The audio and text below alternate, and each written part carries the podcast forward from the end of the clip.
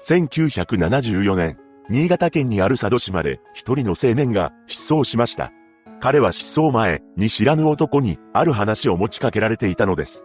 詳細を見ていきましょう。後に謎の失踪を遂げることとなる大沢隆さんは1946年6月21日に出生します。彼は新潟県の旧西神原郡牧町出身だったそうです。三人兄弟の末っ子として誕生した大沢さんは三男坊ということもあり、両親からも大層可愛がられていたと言います。また、上の兄とはいずれも5歳違いだったそうで、特組合いの喧嘩をしたこともなく、仲良く過ごしていました。そんな大沢さんの趣味はカメラであり、親に甘えて高いカメラを買ってもらったこともあったと言います。そして地元の高校を卒業した後、東京農業大学に進学したそうです。そこで彼は農業土木の技術を学んでいます。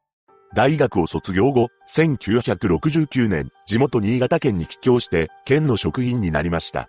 そうして真面目に働く大沢さんは、そのうち新潟県庁の出先機関である、佐渡野の落ち事務所に勤務することになったそうです。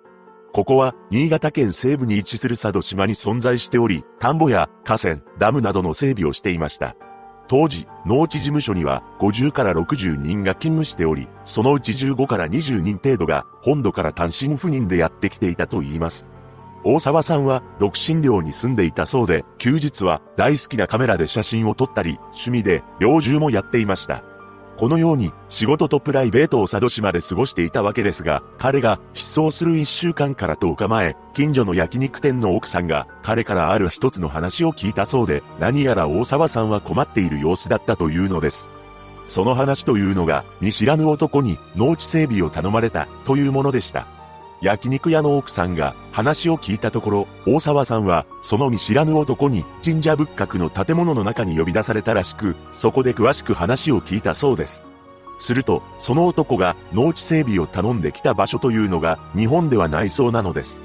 つまり、大沢さんは見知らぬ男に外国での農地整備を頼まれたということになるのですが、これに彼は困っていたと言います。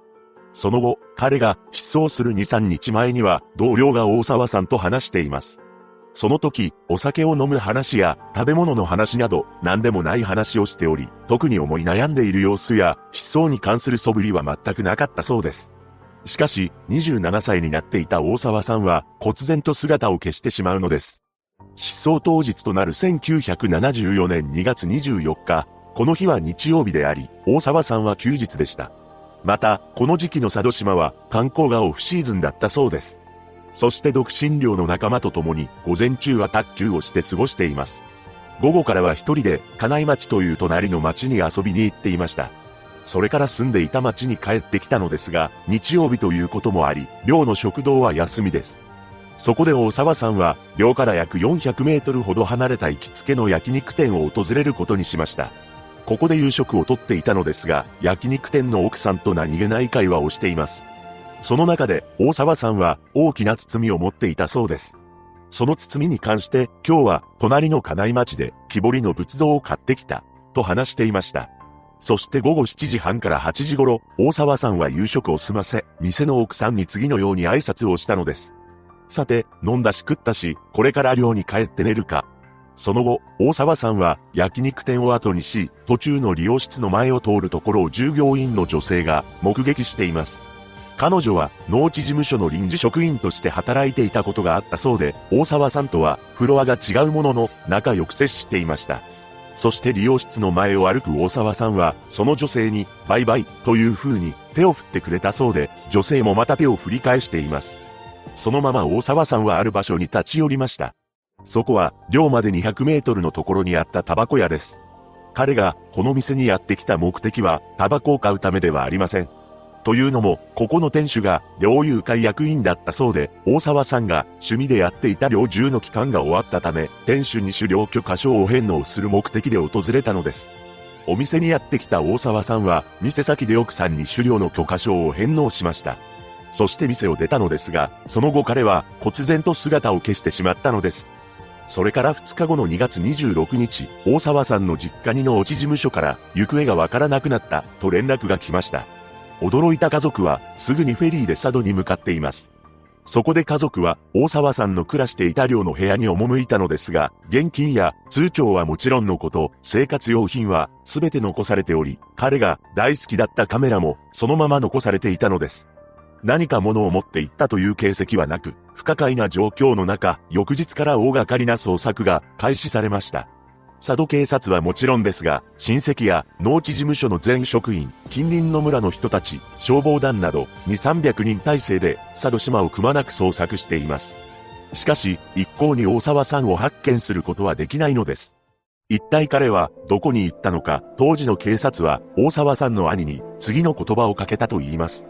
当該に出た形跡はなく、見たものもなく、交友にも不審な点はなく、残念だが、神隠しとしか言いようがない不思議な事件だ。このように話したそうで、確かに大沢さんが島からフェリーに乗ってどこかに出たという形跡は見つからず、全くもって不可解なのです。ちなみに大沢さんが失踪時、歩いていた焼肉店からタバコ店の間には、海があるわけでもなく、流されるような川もありません。畑と田んぼが多い、非常にのどかなところなのです。そして大事な息子が失踪したという状況に、それまで人前で取り乱したり、涙を見せたことがなかった母親は山に行って大声を出して泣いたと言います。その後、延べ5000人ほどの捜索隊でくまなく周囲を探したのですが、失踪する理由など何も見つけられません。しかし、捜査の中で驚くべき証言が出てくるのです。何でも、大沢さんが狩猟許可証を返納するために、タバコ店を訪れた際、お店の奥さんが不審な男たちを目撃したそうなのです。その男たちは、大沢さんが店を出るとき、店に入ろうとしたそうなのですが、大沢さんが店を出たのを確認すると、その男たちは店に入るのをやめて、大沢さんの後をつけるように出て行ったというのです。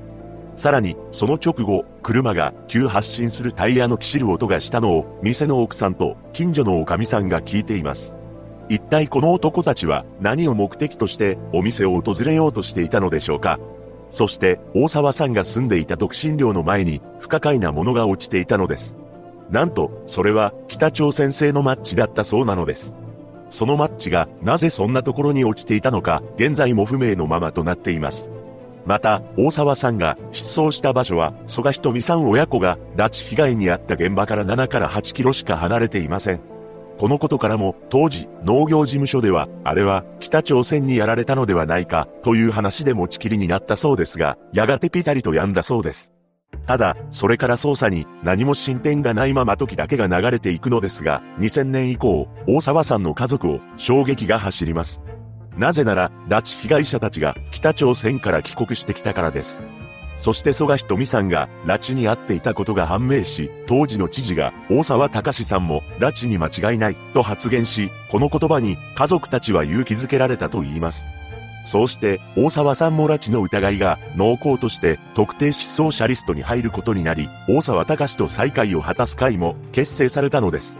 特定失踪者は名前が挙がっているだけでも470人ほどいるのですが、政府が認定する拉致被害者ではないため、交渉に名前が挙がることはありません。ただ、大沢さんは東京農業大学で農業土木の技術を学んでおり、実務経験もあることから農業技術者として拉致されたという見方がされているのです。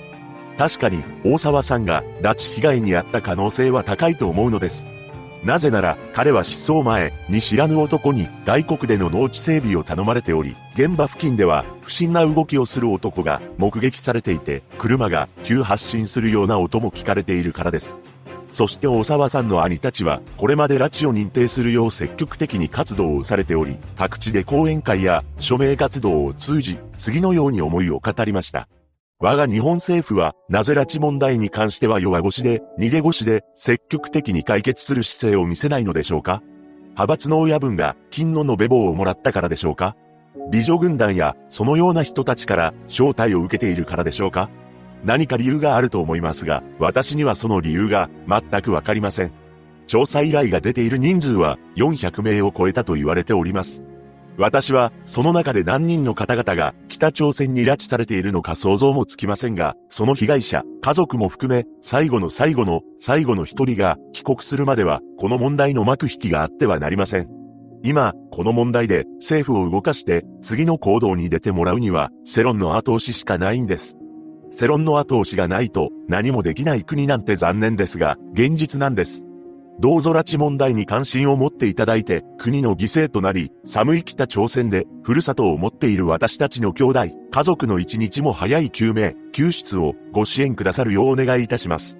その後の2021年11月、それまで新潟市西館区役所に設置されていた大沢さんの救出を願う横断幕が新しいものと取り替えられて、お兄さんは弟の問題が解決して、次は大沢隆が帰りましたよ、という幕に変えてもらえれば、と語っています。